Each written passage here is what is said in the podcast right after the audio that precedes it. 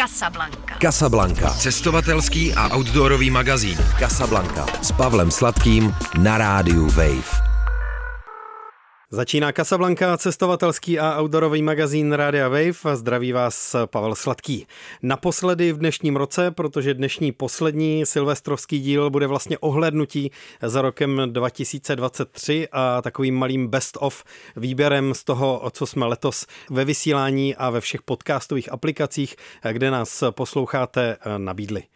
Byl to skvělý rok, v rámci kterého jsme nastartovali YouTube záznamy z našeho vysílání, takže nově můžete podcastovat Casablanku i obrazem na YouTube. Casablanca dostala cenu pro cestopis roku na cenách Hanzelky a Zikmunda. Spoustu nových posluchačů si našlo tenhle podcast, takže díky za to. A tohle všechno se chystáme oslavit na 18. narozeninách Casablanky, na které vás už teďka všechny srdečně zvu. 26. ledna v pražských kasárnech Karlín oslavíme narozeniny tohohle pořadu setkáním autorů, posluchačů a hostů, vybraných hostů, z nichž některé v dnešním Best of 2023 taky uslyšíte. Vstup bude zdarma a všichni jsou vítáni 26. ledna od 7 večer v kasárnech Karlín, 18. narozeniny Kasablanky. A teď se pojďme podívat na naše Best of 2023. Začínáme vysíláním z ledna, kdy byla naším hostem Pavlína Adam a bavili jsme se s ní o 1700 kilometrech přes celý Himalaj, protože přesně to je himalajský Great Himalaya Trail. A Pavlína Adam byla navíc první Češka a první členka čistě ženského týmu, která tuhle extrémně náročnou trasu zdolala. Ono to někdy tak je, že člověk, když je připravený na to, že přijde nějaký těžký úsek, tak se na to připraví, bojí se toho, má, má nějaké obavy, ale ve finále jako asi na, nebyla to úplně taková ta klasická trekovací cesta, že by člověk prostě hodil batoh na záda a šel. Opravdu už to vyžadovalo nějaké horolezecké znalosti, eh, který já i Sára máme. Máme ty zkušenosti předtím, takže my jsme věděli, co nás v tomto ohledu čeká. Takže tam jediné, co nás překvapilo, tak bylo počasí, kdy se vám v 6 tisíc udělá prostě mlha, že nevidíte na krok, nevíte, kde je nahoře, kde je dole, tak tam jsme museli nouzově bivakovat pár hodin, než se to trošičku protrhalo, aby jsme mohli jít dál, protože uh, není to úplně místo, kde by člověk uh, chtěl kempovat. Bylo to v lavinovém trhlinovém uh, poli, kde prostě padalo spousta kamenů, takže to bylo takový neúplně příjemný, ale bylo to technicky náročný z toho horolezického pohledu, ale jako my jsme si to užívali, takže tohle úplně asi nebyla ta nejtěžší část, která nás čekala. Ba naopak, ta nás bavila úplně nejvíc a motivovalo nás to i teďka se věnovat víc než dlouhým trailům a tak těm vysokým horám, ale ty těžké úseky kolikrát byly eh, někde úplně jako jinde. Byly to v džungli, kde jsme opravdu jako několik eh, dní prostě se prodírali džunglí, kde jsme nevěděli prostě, jestli máme jít nahoru, dolů, doprava, doleva. Sucho nebylo? Sucho nebylo, pršelo to, hrozný klouzačky a prostě všude samý pijavice, který vás prostě uvádí v šílenství, takže No to byla asi jako nejhorší věc, která mě tam potkala, ty pijavice. Kolik jsi jich měla na sobě nejvíc najednou? Ty, to, to vůbec, to, to si nedokážu ani představit, ale uh, vím, že jsem měla třeba na jedné botě 20, ale když jsem je odházela z jedné boty, tak mě nalezli na tu druhou botu a já jsem se tam pak úplně vstekla, až, až jsem, až jsem si tak dupla, že jsem prostě to sjela po zadku dole, pak jsem ty pijavice měla i ve vlasech, tak jsem se tam rozbrečela úplně vstekla, tak jsem říkala, tak jak se uklidníme, musíme jít dál, takhle to nevyřešíš a, a šla jsem dál, no, takže to bylo vlastně jako jediná, jako jedin, jediný, kdy jsem, kdy jsem na trailu brečela, no. Pijavice tě dohnali k pláči. Ty mě dohnali k pláči hodně, no. Když jsi zmínila ten eh, několika hodinový nouzový bivak eh, v šesti tisících, tak já myslím, že jsem z něj viděl fotku. Mm-hmm. A tam eh, jedna z vás sedí na batohu a jedna tak jako vypadá, že se rozhlíží do toho whiteoutu, který je všude kolem. Tak ehm, jak třeba trávíš takovouhle jako vynucenou pauzu ve své hlavě? No, úplně jednoduše, člověk si říká, jak musím počkat, tak čekáš. no a na co myslíš těch a já musím pár říct, hodin? Já musím říct, že jsem se v Himalajích jako naučila tu hlavu vypnout, protože tam mm-hmm. opravdu každý krok může mít fatální důsledky, protože tam procházíš hlubokýma údolíma, který prostě pod sebou kilometr máš uh, velkou propast. Takže teď prostě člověk si řekne, jo, OK, tak počkám a čekáš. Říká Pavlína Adam v ukázce z Casablanky kterou kompletní samozřejmě najdete na wave.cz a ve všech podcastových aplikacích. Hned dvojnásobně byl hostem Casablanky v končícím roce Milan Pachlopník. Vodák a cestovatel, který si zamiloval severozápadní teritoria Kanady a arktickou tundru a právě tam v průběhu minulých 20 let strávil, jak sám říká, tři a půl roku čistého času. A o hlubokém okouzlení tou severskou přírodou mluvil právě v Casablance.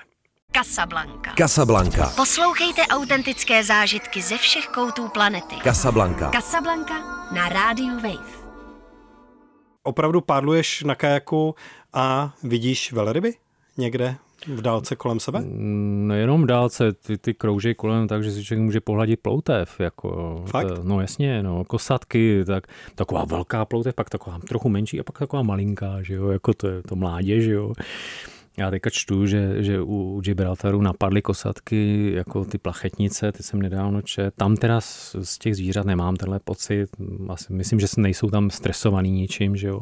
Je to, eh, navedli by se tam jezdit dívat, protože oni vlastně z Havaje, kde jsou v zimě, tak oni přejíždí na tu Aljašku a na, v tom létě a tam vlastně eh, přivádí na své mláďata. Že jo. Takže, takže tam jsou jako hodně, jako jsou tam místa severně od Petersbergu třeba, tam opravdu jako, tam jsme, my jsme tam třeba byli na ostrově, On se takhle zdá, ale těch 14 dní jste tam fakt v divočině mezi těma osadama, to prostě je totální divočina. A my jsme tam museli na ostrově čekat, jsme přece uměli 30 km průjezd eh, jako přes úžinu a nedalo se to nějak obejít, to by se museli stovky kilo, 100 km minimálně pádlovat jako do vnitrozemí, kde by to bylo uší a tam jako foukal trochu vítr a tam musíte mít jako krásný počasí a tak jsme tři dny kempovali a čekali prostě na změnu a my jsme kempovali na takovým malinkatým jenom severním výběžku, který byl taková vlastně skalka, a kolem byly jenom kolmí, kolmí, ty, eh, kolmí skal, jako ty břehy do moře. Ještě tam byla taková malá plážička a to bylo úžasné, protože oni ty vedliby chodili, nebo chodili, doplavali na tu pláž a tam se nechali vyvrhnout a normálně se tam převalovali a pak zase jako se od, odrolovali zpátky do vody. Tak to bylo jedna. A pak bylo úžasný, že oni jako zpívají, že jo. A, a my jsme je slyšeli, prostě v noci jsme koukali do toho stanu, že jo. A teďka, když utíhí vítr, tak prostě slyšíte ty vedliby, že to, to, to, se nedá jako ničemu vyprovovat. Těch zážitků jako z té přírody je tam hrozně moc a jsou krásný, neobvyklý prostě pro naše vůbec evropský poměry nemyslitelný. Je to opravdu krásná divoká příroda. Je to jiná příroda než té tundře, je, tak, je vlídnější svým způsobem, ta, ta tundra je drsnější, že jo, tam je ten život vlastně umrtvený většinu, většinu roku. Tady ne, tady, tady jako žije pořád. No, takže s těma zvířatama jsme tam měli taky jako hodně dobrodružství. No. Říká Milan Pachlopník, dvojnásobný host Casablanky v roce 2023. Jeden z nejoblíbenějších a nejposlouchanějších dílů Casablanky loňského roku byl s Anetou Vachovou o Pacific Crest Trailu, čili o zážitcích, které jí přinesly horu emocí a taky horu potíží, které musela zdolávat. Právě o potížích a o zranění je ukázka z téhle Casablanky, kterou si teď můžete poslechnout to jsem prostě jenom tak úplně, už vlastně byla úplně v bezpečí, protože jsme přešli celý uh, Mountain Goat Rocks, což je jako fakt nádherný, ale docela nebezpečný, když tam je sníh, protože tam některé uh, ty úseky byly zasněžený. Uh, a prostě celou dobu se člověk jako soustředí že na každý krok a potom, když už jakoby ví, že už má jako, že už je klid, že už prostě přešel ty hory, že už je skoro jakoby, už vidí stromy, že už je jakoby nízko, tak jsem prostě jako zakopla, úplně nevím jak, ale přímo do, um, do potůčku horského, který byl jako fakt hodně strmej, kamenitej a ani nevím jak, ale prostě letěla jsem přímo do něj a několikrát jsem právě, uh, jako asi tak třikrát nebo čtyřikrát jsem se prostě jako otočila úplně celá a tři, dvakrát jsem se fakt bouchla jako hodně do čela, že jsem prostě myslela, že je konec. Jako, a mě v ten moment prolítlo prostě v hlavou při tom pádu, že to není dobrý. Jak vůbec kde jsem měla ruce, protože jsem prostě padala jako přímo tou hlavou um, na zem nebo, do toho, nebo jsem se prostě uhodila do toho čela a uh, jako by celou dobu mi ale hra jako v hlavě jelo jako já nechci domů, jako, jako já prostě, to není konec. Jako, jako a, ještě než si dopadla, no, tak tě napadlo, jsem, že nechceš jo, domů. Jo, a že jsem jako věděla, že mám, že mám že jo, tu navigaci, že si můžu zavolat třeba helikoptéru, jako já jsem si fakt myslela, že jedu, jako, že, že je konec, že mám prostě vnitřní krvácení a prostě je, uh, protože mě natekla prostě hned v okamžiku hlava, že úplně jako tak jsme tam prostě, uh, naštěstí tam právě ještě byl ten Erik, uh, což, uh, když tak jenom jeho trail name je Kondo, abych teda mluvila správně, protože my všichni si povídáme, mluvíme o sobě jenom v těch trail namech. Tak, uh, no a on právě jako naštěstí, že tam byl on, protože on mě totálně uklidnil. On se na to podíval, řekl, hele, to je jenom nateklý, to je v pohodě. Ale jako, takže naštěstí tam byl sníh, tak jsem to ledovala, trošku jsem se bála, jestli se jako probudím druhý den, protože jsem ještě musela jít nějakých 5-6 kilometrů určitě v ten den, aby jsme právě našli nějaké místo na spaní. A další den jsem se prostě probudila, už jsem to oko neotevřela, že úplně nateklý a musela jsem mít nějakých 9 mil, prostě skoro jako přes 10-15 kilometrů jsem musela jít uh, právě někam do civilizace, což bylo jako na trase a tam jsem to vlastně celý den ledovala, jako nešla jsem žádným doktorovi, prostě jsem věřila, že jako intuici, protože jsem neměla žádný jako otřes, uh, že bych třeba zvracela nebo něco, prostě neměla jsem žádný symptomy otřesu a věřila jsem, že to bude dobrý a vůbec jsem nechtěla jako přijmout fakt, že by to nebylo dobrý, ale mám to potvrzený i z Prahy, že jsem v pořádku. mám tam, uh, na magnetické rezonanci a je to uh, v pohodě, ale mohla tam být, uh, mohla tam být jakoby nějaká prasklina na lepce, protože se mi právě rozděly um, uh, ty monokly do obou očí, což je nějaký symptom, ale jsem v pořádku. To je dobře, samozřejmě. Řekla bys, že tohle byl nejhorší zážitek z celé té cesty, nebo něco to ještě předčilo? Já jako, no, jakože samozřejmě byl to intenzivní zážitek a jako hodně mi to právě posunulo nějak hodnoty ohledně prostě právě ty nějaký toho bezpečí a nějaký toho rizika, ale zároveň jako jako tím, že to dobře dopadlo, já to nepovažuji jako za ten nejhorší zážitek. Jako horší zážitky byly prostě fakt hrozná zima, jako že když prostě uh, člověk jako ví, že nemá to teplo, že prostě jako, že jo, celý den jde, to je dobrý, potom zapadne sluníčko a začne prostě vejít fakt zima a v, jako v těch určitých částech a fakt frustrace, že si třeba nerozděláme oheň, když jsme se o to třeba snažili a potom jít do toho stanu, kde jako není větší teplo a má člověk na sobě úplně všechno oblečení a stejně, stejně se nevyspí, tak to, to mi přijdu horší zážitky, když prostě člověk nespí, to jsem jako ještě nezažila, že prostě jenom jako leží, ležela jsem jenom na té uh, karimatce, anebo jako na té, uh, měla jsem vlastně kilt, který byl relativně teplý, ale nestačil už a tohle byly ty horší momenty, takový to, že prostě není tam jako ten, to, ten pocit toho tepla někde, no, v dáli, no. Říká Aneta Vachová o svých zážitcích z Pacific Crest Trailu. My teď budeme ve výběru Best of Casablanca 2023 pokračovat pro změnu traily v Evropě. Matuš Lašan a jeho žena Anja šli od dubna do listopadu loňského roku z Bulharska do Španělska přes hory Balkánu, přes Alpy, přes Pireneje a Matuš Lašan právě eh, o téhle mimořádné cestě eh, horské a nejenom horské mluvil v Kasablance, ze které vám teď eh, nabídneme ukázku. Bude hlavně o Balkánu. Balkán je špeciálny. Je to, je to úplne niečo iné, než, než zvyšok Európy. Asi jediné medzinárodné slovo, ktoré funguje od Bulharska po, po Chorvátsko je rakia. A, a to funguje úplne všade. Aj keď nás videli tí farmári, tak človek videl, že nevedia, čo povedať a potom je taká rakia. tak OK, tak rakia. Takže bolo to super, bola to úplne, úplne iná skúsenosť, než, než kdekoľvek inde. Jo, když uh, nepřicházely na mysl slova, žádné odkud si nebo čo tu robíš, tak rakia fungovala. Jo? To fungovalo, ale aj v krajinách, kde, kde to tak nie je, napríklad to Kosovo, tak uh-huh tam taktiež ľudia, keď nás videli, hneď nás volali na, na kávu, jedlo, čokoľvek. Proste bolo vidieť, že, že chcú, aj keď sme sa nevedeli dohovoriť vôbec, ale, ale vždy boli proste milí, zaujímali sa, čo robíme, kaďal ideme. Veľa z nich má príbuzných v Nemecku alebo kdekoľvek inde, tak, tak hneď skúšali, že a tak, akože super. Veľmi dobrá skúsenosť s Balkánom v tomto smere. No a když jste teda dostávali raky sebou, eh, tak jak jste s ní potom pracovali? Po celém dni, co jste došli, tak jste si eh, dali jako eh, hlt na večer, než jste šli spát? Nebo... To, toto bolo len tak decentne, nedostali sme celú fľašu, takže, takže to, sa, to sa nejak tak dalo. Ale tak samozrejme na večer je to fajn. Potom na regeneráciu, jak to oni vravia sami, že potom nebolia nohy. Potom neviem úplne, či to tak funguje. ale, ale vraj hej. Ale je hezké tomu věřit. že Treba vyskúšať. No a ve Slovinsku se to láme, protože Slovinsko už uh, není Balkán, je to prostě země střední Evropy, i když uh, země uh, bývalé Jugoslávie, tak tam je skutečně někde nějaký předěl na té trase i v mentalitě lidí možná? Myslím, že áno. Tam, tam bol niekde ten zlom, kedy, kedy človek vie, že už je niekde inde a že to končí.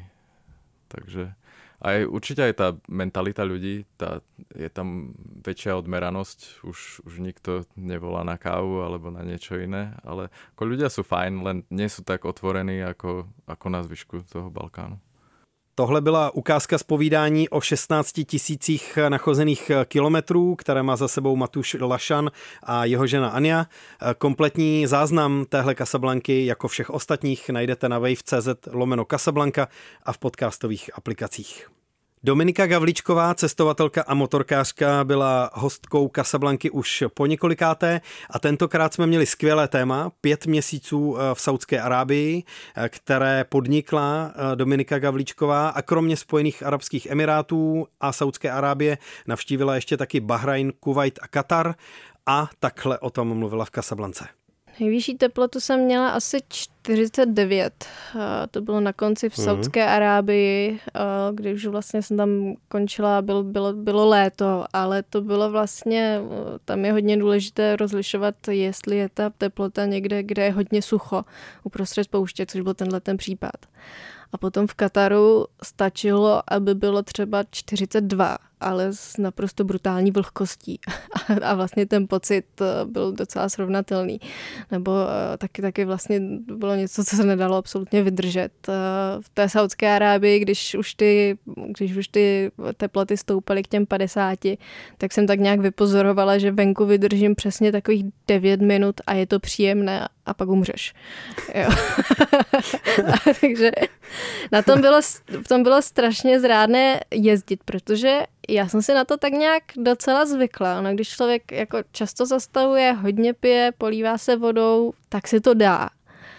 Ale takhle jako ujedeš 100 kilometrů, 200 kilometrů a pak najednou se mi stávalo, že prostě 30 kilometrů před cílem, i když vlastně do té doby jsem byla úplně v pohodě, tak jsem najednou totálně vypla, že to tělo prostě už odmítlo fungovat.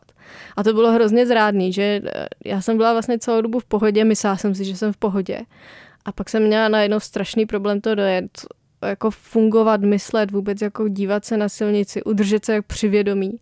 A, a to bylo něco, co tam bylo eh, hodně nebezpečné, protože vlastně nevěděla jsem, jak to úplně poznat, že už, že už je to tady tenhle ten předěl. To fakt jako nenabíhalo nějak postupně, že jsem prostě udržela jsem se hodně dlouho v pohodě a pak najednou vyplo se to. Předpokládám, že eh, ty zážitky ze Saudské Arábie eh, pořád ještě zpracováváš eh, nějakým způsobem, ale přesto, jak se zatím teďka už nějak ohlížíš? Je to země, o které si napsala, že jsou tam mimořádně přátelští a pohostinní lidé, že jsi užila každou chvíli a že tam vůbec nebyla žádná blbá nálada pro tebe. Eh, zároveň eh, jako otevřeně říkáš, že lidé jsou přátelští, ale co na Saudské Arábii není přátelské, je její represivní režim. Eh, docela vyrovnaně vidíš všechny tyhle stránky na té zemi, tak co pro tebe je teďka na tom víc než pětiměsíčním výletě to nejdůležitější, nebo jak se ty pocity mísí dohromady teda?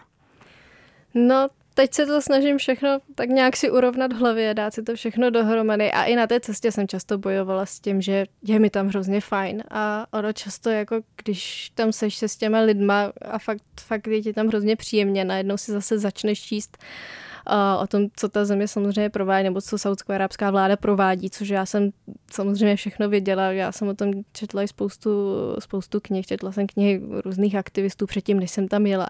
Takže jsem tam eh, rozhodně jela se všemi těmihle informacemi. A je to jako takový jako pro mě, pro mě velký boj, ale, ale jsem strašně ráda, že jsem tam jela. Naprosto to předčilo veškerá moje očekávání vůbec i v tom, jako co bych, jak blízko bych se k těm lidem mohla dostat, co bych tam mohla zažít. Takže, takže pro mě, jako celkově je to pro mě velmi pozitivní uh, zážitek, ale zároveň teď bych strašně ráda chtěla všechny ty zážitky uh, dát nějakým způsobem do kontextu eh, celé té země, včetně, včetně té politiky. protože to je něco, co jsem na té cestě dělat nemohla, nebo určitě, určitě jsem si to netroufla přímo tam na cestě vydávat něco, nějakou otevřenou kritiku. A v té zemi jako vlastně, když tam seš tak a moc jako nekoukáš kolem sebe, tak bys ani jako neřekl, že tam je něco špatně, že by se tam něco jako dělo. Uh, takže uh, je to takový zvláštní pocit a člověk tam začne být hodně snadno paranoidní. Já jsem třeba i věci, které jsem vyloženě věděla, že jsou prostě nelegální, že, že prostě by z toho byl problém. Nějaké věci, které mi něco, někdo něco řekl, nebo jsem někde něco dělala. Ne protože bych chtěla, ale protože to prostě nějak vyplynulo z těch situací. Tak jsem se bála i třeba poslat někomu soukromé konverzaci a začneš jako uvažovat tímhle tím stylem. Takže potom už v závěru té cesty jsem byla strašně ráda, že mám ty zážitky, že to byl vlastně jako úžasný zážitek eh, celá ta cesta, ale hrozně jsem se těšila, až vyjedu za ty hranice nebo až se dostanu zpátky do Česka a vlastně celé to země spadne. Říká Dominika Gavličková o Saudské Arábii a o své velké cestě. Teď kompletně změníme kontinent i biotop a přesuneme se na pacifickou severozápadní stezku ve Spojených státech. Eh, Marie Schneiderová a Alena Mahlejová alias Alča a Maja, Osam eh, dvojice, mluvila právě o pacifické severozápadní stezce v Casablance a při té příležitosti eh, jsme se dostali k tématu medvědi. Kolik medvědů jste teda viděli na tom trailu? Asi celkem pět, šest medvídků. A nějakého zblízka? Tak grizzlyho jsme viděli na bezpečnou vzdálenost nějakých 100 metrů, to je takový to, kdy si všímá borůvek a ne vás, takže to je, to je super. A potom jsme viděli uh, trošku zblízka na... U Bakeru. U Bakeru, Omon Bakeru. A potom pro nás překvapilo dva medvědi uh, na pobřeží oceánu, to jsme fakt nečekali. Ty byly třeba 50 metrů od nás. Takže dobrý. No. No a pocit teda? Jo, eh, krásný určitě. My jsme uh, z Aliešky teda zvyklí, že tam jsme potkali medvěda na dva metry, takže uh, to byl jako jiný zážitek ještě, ale uh, tohleto, když uh, ho vidíš, jak si tam pojídá borůvky a vůbec jako si tě nevšímá, tak je to krásný pocit, no. Vy jste totiž natočili takové video eh, na YouTube, které je věnované mm-hmm. jenom medvědům a mm-hmm. setkáním s ním a bezpečnosti mm-hmm. a podobně, kde to tak jako v klidu vyprávíte, ale mě zajímá ta okamžitá reakce, jak si ji pamatujete no, z těch setkání, jestli vidím ho na 100 metrů, takže cítím se mm-hmm. safe prostě, mm-hmm. vím, že to je dobrý, tak uh, sahám po foťáku, uh, anebo uh, vidím ho na 100 metrů, to je dobrý, ale radši se starám o to, abych si tu vzdálenost jo. udržovala, než mm-hmm. abych eh, řešila to, že chci mít třeba z toho setkání v obrázek. To si řekl dobře, no. Když je dost daleko, tak klidně ten obrázek, ale svědomím, že musím se chovat tak, aby se nepřiblížil, anebo být připravená na to. A ta jako prvotní eh, nějaká reakce na blízký setkání s medvědem, tak je to, je to hrůza. Je to fakt, eh, to jsme teda zažili jenom na Aljašce a to, prostě se koukáš jako svý smrti do očí, máš pocit, že tohle, jako uvědomíš si, že člověk je strašně zranitelný a že ten medvěd je opravdu, to, ten je jako dělaný na to, aby všechno přepral, takže to je, je to hrůza, zpětně jsem za to strašně ráda, ale nechci to zažít znova. Ta velikost. Jo. Nebo ty uh, mohutnost, drápy. vidíš nebo... drápy, vidíš, my jsme vlastně, uh, ten zážitek byl takový, že ten medvěd běžel proti našemu stanu, a kde my jsme seděli, že už jdeme spát a najednou jsme slyšeli, jako jak se něco blíží a, a ten pocit, že běží na tebe takovýhle zvíře, to je nepopsatelné. To je, to je fakt děs a hrůza. Taková ta i nevědomost, že vlastně ty nevíš, co on chce mm. udělat, jestli chce uhnout, anebo jestli chce pokračovat. No. A, takže eh, tam, tam jsme měli obrovský štěstí. Jako udělali jsme všechno správně, jídlo bylo pryč, neměli jsme nic voňavého u sebe. A chyba byla, že jsem hned nepoužila ten medvědí sprej. Ale naštěstí jako se ten medvěd rozhodl, zastavil se, všim si nás, prohlídnul si nás a pak odešel. Ale no, člověk nikdy neví. Takže to, to bylo rozhodně děsivý a přesto jako asi krásný, ale spíš děsivý zážitek. No a na, na PNT s těma medvědama tak eh, víc blízka jsme potkali teda černý medvědi a ty jsou plachý. Oni tě vidějí a oni hnedka jako utečou pryč a nechtějí mít s tebou nic společného. No. Takže vlastně než se začneš bát, nebo by si uvědomil, že se můžeš bát, tak oni už jsou pryč. A puma, ta je taky plachá, ne? Většinou. To jsme byli velice překvapen. Potkat Pumu je těžký, protože ona jako ráda sleduje, takže ona vidí ty lidi, ale nenechá se vidět. No a tím, jak jsme procházeli v Olympiku opravdu jakýma jako neprochozenýma částma, a tak tam byla asi jako větší koncentrace pum, no a potkali jsme se s ní na nějakých třeba pět metrů. Pět a, metrů? Mm, hodně zblízka. A to bylo jako můj první teda pocit, to bylo, co tady dělá lev. že vůbec mě nedošlo v hlavě, že bych mohla někdy vidět pumu a teďka prostě najednou vidíš zvíře, tady to poprvé v životě a, a no, co tady jako v deštném lese skoro dělá lev. A ona, ona teda potom chvilinku šla přede mnou, pak zmizela úplně bezhlučně, ani větvička prostě nekřupla a v křoví. No a když mě Alča došla, protože šla kousek za mnou, a tak jí říkám, ty hele, já jsem viděla pumu a Alča, ach jo, já chci taky. a což není jako správná reakce, ale jako zpětně, když, když jako přímo tu pumu nevidíš, jo. tak ji chceš vidět.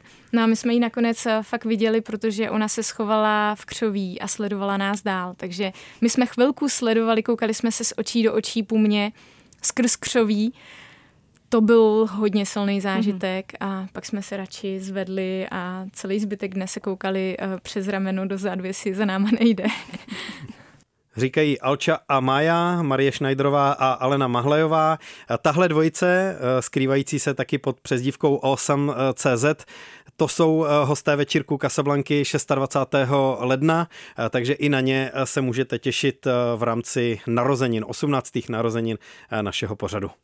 Na konci roku jsme se věnovali taky bikepackingu a to s dvojicí Johana Šťastná a Roman Bojda, protože to jsou první Češka a první Slovák, kteří zdolali všechny tři cyklotrasy ve Spojených státech, které se označují za Triple Crown bikepackingu. Takže o arizonských kaktusech i o horách Koloráda na kole byly zážitky, které jsme vysílali právě s nimi v Kasablance koukala jsem na to nebe a zjistila jsem, že jako opravdu ta bouřka jako neodejde, že teď prostě budou bouřky, třeba 8 hodin, nějakou v kuse a, a není to jedna bouřka, ale je jich prostě 20 kolem a že se s tím jako nedá nic dělat, no tak jsem na to kolo sedla a, a jela jsem taky. A je to jenom jako vlastně štěstí, jestli vás ten blek zasáhne nebo ne, protože kolem nás to prostě práskalo do té krajiny, kde, kde fakt nebylo nic vyššího, než jsme byli my. No. Tam ale jsme taky zažili jedno z nejhezčích eh, setkání s divokou zvěří v tom Wyomingu na Great Basin, kdy ta bouřka první v ten den začalo uh, to hřmění a mm, první blesky, tak jsme viděli divoký Mustangy, jak běžej a utíkají tím samým směrem, jako my jsme jeli na tom kole a oni utíkají před tou bouřkou, tak jsme si říkali, tak to je opravdu nádherný, tak tady jsme uh, fakt zajedno v té přírodě. Tady prostě je to bez rozdílu všeho. A tohle jsou ty momenty, kdy si říkáš, tohle je to, proč to dělám? Nebo jsou to spíš v momenty, kdy zalízáš večer do spacáku po celém dní, zedřenej, ale třeba spokojený a nějak si tak jako promítáš, co všechno stihlo ten den proběhnout, plánuješ si další dny a říkáš si, tohle je to, proč to dělám. A nebo potom když máš teda triple, triple crown eh, jako hotový cíl splněný, tak to je ten moment, kdy si řekneš. Já když jsem viděla ty Mustangy, tak to bylo, eh, že jsem si říkala, že už jsem možná jako v nebi, že už prostě možná nežiju a hlavně jsem si celou, eh, celou dobu říkala nějakou jako mantru, nějakou modlitbičku, co mě učila kdysi jako babička a to jsem fakt jela na tom kole, jenom jsem jí furt mlela dokola a říkala jsem si, ty, tak ty jsi fakt už jako úplně, jako úplný blázen. A když jsem zalehala do spacáku, tak po většině, po většinou si řeknu po tady těch akcích, jako no, tak to si zase hysterčila, stejně si zase lehneš do toho spacáku, ráno si zase probudíš a zase sedneš na to kolo a pojedeš. A to si vždycky jako teď večer říkám, že když si za, jako lehám do toho spacáku, tak si říkám, no tak co, vsadíme se, že se ráno zase probudíš. A jako, zase sedne ne, žádná, žádná náhoda se jako nestane, že, že by se to nestalo. A to mě teď každý ráno vždycky jako pobaví, že jako vstanu a teď je to krásný ráno a já si balím a všechno najednou vypadá růžově. Ráno je to vždycky růžový, že jo? Tak no, tak. To je hezký no. na, na, na tom cestování, že v, v těch všedních dnech, kdy, kdy, kdy člověk není na cestě, tak ty rána bývají spíš takový jako ospalý a člověku se jako nechce a eh, spíš eh, to má je. rád ty večery a na, na té na tý cestě má hr, hrozně rád jako ty rána vlastně, že se jako probudil, že jako nový den. To se mi hrozně jako na tom líbí jo, a, a já to mám krize ráda, že... se lze vyspat anebo výjíst. Tak, no. Takže to je prostě jednoduchý. Takže, Takže ráno vstaneš, energie plno, Přesně pojďme tak. na to. Tře- třeba člověk nemá tolik energie, ale jako má chuť. najednou má chuť a jako užívá si toho rána, což si v běžném životě třeba úplně, já si rána jako úplně neužívám. Ale, ale v té přírodě jo, protože jsou uh, vlastně pozitivnější, jako je světlo, vychází to slunce, ty ptáci zpívají, když to večer je šero, potkáte toho medvěda, nevíte, kde budete spát, takže tam je spíš taková jako tíseň, ale ty rána Jasně, jsou uh, na cestování krásné. Ale v Arizoně třeba ty tísně tolik nebylo. Tam to bylo strašně skvělý tím, že fakt nepršelo. Popište mi teďka na závěr eh, ještě trošku váš jako partnerský život eh, na té cestě. Eh, jednak mě zajímá na těch zvlášť technicky náročnějších trailech, jak moc máte vůbec čas spolu během dne mluvit? Jestli na sebe jako pokřikujete na toho, kdo jede vepředu, nebo spíš jste jako každý za sebe a jenom když zastavíte, něco řešíte, tak se spolu chvilku bavíte. Jak vůbec fungujete, jak překonáváte no, krize a tak? Běžně pokřikuju spíš já, ale Aha. různý hesla. Ale ne tak, na mě, ale jen tak do éteru. hesla, jen tak jakože dělám jakože náladu. ale jakože přirozeně to tak cítím, prostě ono to jde samo. jakože jedeš ven. jo, super. A nebo ne, prostě... zpívám různě a tak. Prostě je to různý. jo, se teďka tváří trochu jako, že... No ne, protože on zpívá a vykřikuje vždycky, když jako chci mít ticho a klid a vždycky, když jedeme nějakou pasáží, kde by mohl křičet, protože třeba vím, že, že tam, tam, jsou, ty tam jsou ty medvědi a že by bylo dobrý tak jako o sobě dát vědět, tak mlčí jak zařezaný. No, tehdy takže... to necítím, ale totiž. no, protože prostě... tam se bojí, že jo. Takže prostě jede a mlčí. A já vždycky říkám, hele, teď by si mohl zpívat, teď je to jako potřeba. Námořní dobrodružství v Kasablance v uplynulém roce reprezentovala Maruška Poláková, mořská vlčice, eh, která eh, přinesla do Kasablanky nové zážitky eh, ze Špicberg a vyprávěla nejenom o Špicberkách, ale taky o předcházejících zkušenostech z Antarktidy nebo z drsné plavby mezi Azorskými ostrovy a Amsterdamy a Amsterdamem na lodi Tres Ombres, o které mluví i v téhle ukázce. Já jsem tuhle loď potkala v nějakém přístavu na, na jednom z těch holandských ostrovů a ten dojem byl jako tak tohle je ono, prostě takový pankáčo, námořníci, jako loď prostě. Se převádí rum navíc. Převážejí rum, prostě plachetnice, úplně nádherná dřevěná, že jo, klasická loď a všechno, hrozně mě to oslovilo. No takže já jsem se jako odhodlala, že teda budu dobrovolník v docích, takže jsem tam byla asi měsíc a docela jsme jako prostě makali a bylo to zajímavé, no, jsme prostě opravovali dřevěnou plachetnici, že jo, se všechno poprvé. A vlastně tam je potom možnost, když tam člověk pracuje, že může s touhle s tou lodí uh, plout, když je tam místo. To většinou bývá samozřejmě na méně populárních úsecích plaveb, což já jsem jako úplně netušila tenkrát. Takže co si vyfasovala? No ale vyfasovala jsem Azorský ostrovy do Amsterdamu, což byl úplně jiný konec, uh, konec té Eh, plavby, oni se vraceli vlastně zpátky a já jsem, musím teda přiznat, že to je potěkud jako, eh, nedůkladná příprava, ale já jsem věděla, že Azorský ostrovy patří Portugalsku a prostě jsem si myslela, že jsou to nějaký ostrůvky někde u, u Portugalska. Jako. Mm-hmm. A vůbec mě nenapadlo, jako, že se třeba kouknu mapu, kde tohle je. Takže já jsem neměla jako v podstatě ani vhodný vybavení a ani jako mentální přípravu jako na to, co to teda vlastně bude. A vlastně jsem se teda odstla jako prostě na docela hodně rozbouřeným moři, který začal prakticky, nebo hodně rozbouřený, tam jsou prostě velký vlny, protože jste v půlce Atlantiku, že jo, tak jako na těch velkých vlnách. A samozřejmě neznala toho, že jako mořská nemoc a jaký dělat prevence, tak jsem měla strašlivou mořskou nemoc, fakt strašnou. A teď jsme to moře, to počasí jsme měli jako hodně špatný. A tam vlastně člověk jako pochopí, co to je jako s jakýma živlama člověk jako je v, ve vztahu, když takhle pluje a jak to měli třeba dřív ty lodě, jo? že my jsme třeba, to jsme byli v nějakém místě jako pobřeží Portugalska a teď vlastně foukal silný vítr v úplně opačném směru a v takové situaci už se proti tomu větru jako nekřižuje, už se spíš jenom snaží člověk zabránit tomu, aby neplul špatným směrem. Mm-hmm. Tak jsme tam bojovali celou noc, ta noč, ty noční hlídky s tímhle s tím jako uh, živlem a ráno nám kapitán řekl, že jsme na tom místě, kde jsme byli před dvěma dny. Takže jako, jako Takovýhle jako věci. Já jsem vlastně tři týdny, měsíc mokrý nohy, protože jsem neměla dobrý boty, protože to nenapadlo, že a ještě léto to bylo, jo, a tam byla fakt strašná zima. A ještě jsme dokonce, dokonce se nám na téhle plavbě stalo, že jsme zachránili námořníka, který mu se potápila loď který byl sám, protože se mu potápila, potápila jachta. Takže to byla zkušenost zachránili. all inclusive. To byla moje all inclusive zkušenost, no jasně, no, to jako bylo fakt velký do, vlastně to bylo docela dobrý dobrodružství, ale jako jako podivu přes to všechno, že jsem, to, jako jsem pěkně na takovou morskou nemoc asi šest dní, což jako hodně Au. ošklivý. Fakt hodně. A ještě jako v podmínkách té lodě, která, tahle loď opravdu nemá komfort. Jako tam není ani takový ten, jak jsem říká, salon, kde si má člověk může jako zalíst.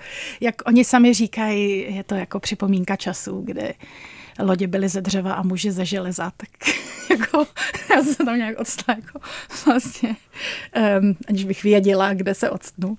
Ale ku podivu mě to neodradilo jakože bych nechtěla už na moře, jo. Posloucháte Casablanku, cestovatelský a outdoorový magazín Radia Wave. Dneska vám nabízíme Best of průstřel rokem 2023. Vešel se do něj i Tadeáš Šíma, který jel z Kostariky do Mexika na kole. A to tak, že hned na začátek si dal paraglidový let, při kterém si pochroumal koleno při přistání, takže těch 3000 kilometrů z Kostariky do Mexika absolvoval i se zdravotními potížemi.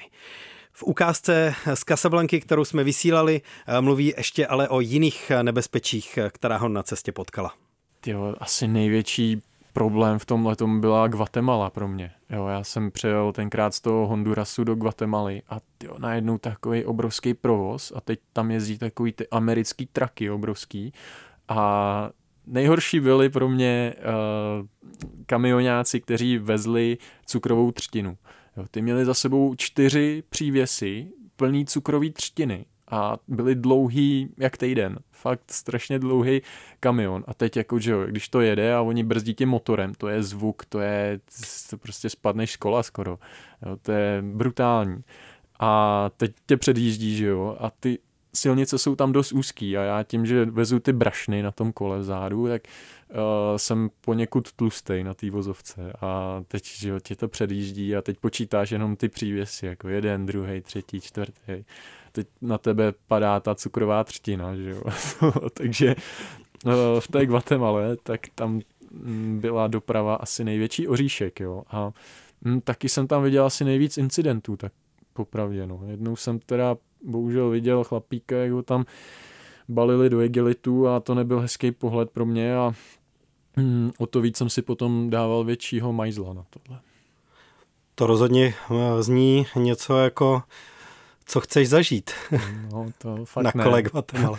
to fakt nechceš. Já jsem si potom musel dát i odpočinek u Atitlánu, u jezera a tenkrát eh, jsem nechal kolo kolem a nějakou dobu jsem trávil i v eh, takovém nádherném městečku jménem Antigua, odkud se mm, vlastně konají takové výpravy na sopku Akatenango, odkud se dá vidět právě Fuego, což je činná sopka a to je ráj pro všechny fotografii, kde v noci to vlastně Fuego um, udělá takový, takový krásný divadlo, chrlí lávu do všech směrů, je to nádherný.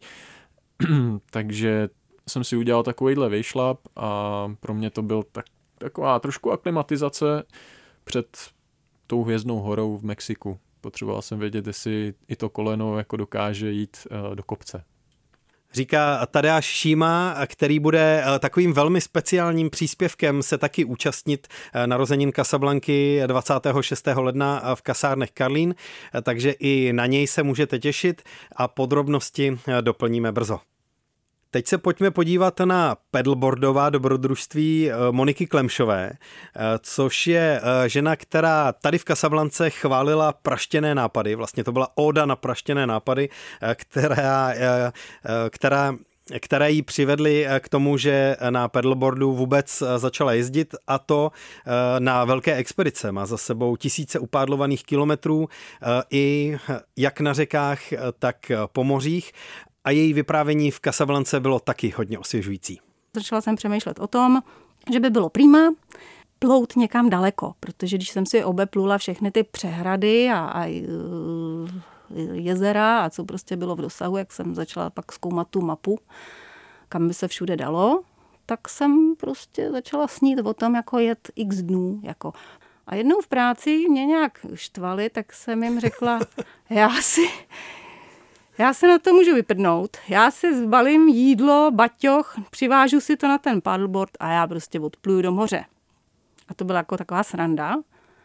A pak, ty se mi samozřejmě smály moje kolegyně a já jsem pak si říkala, no jako proč ne? Když jako můžu, že jo. Takže jsem to zakonec začala plánovat a pak jsem to prostě nějak o velikonocích, jo, napadlo mě, že by bylo hrozně přímá vyrazit jako symbolicky eh, tam u nás na severu z toho trojzemí. Tam eh, je vlastně tam se stýkají polský, eh, český a německý hranice, že jo? takže jsem si říkala, to by bylo dobrý, tam bych do toho moře možná mohla doplout a když ne, tak to nějak dostupuju zpátky. Takže jsem si tam odnesla ty ranečky, všechno to svý vybavení, zaparkovala jsem tam auto a vydala jsem se poprvé v životě prostě na řeku. Jako. Já jsem si asi vždycky myslel, že eh, paddleboard je takový ideální relax dovolenkový na tom Lipně. Hmm.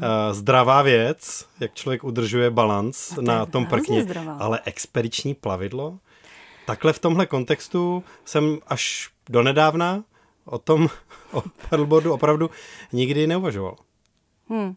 No, já jsem vždycky dělala takové jako nesmyslné věci, ale vždycky jsem byla nakonec ráda, že jsem je udělala, protože mě to vždycky obohatilo život a udělalo mi to jakoby život pěkný a vždycky se nakonec ukázalo, že to jako jde, jo. Většina nesmyslů, který jsem si v životě jako vymyslela, tak šly.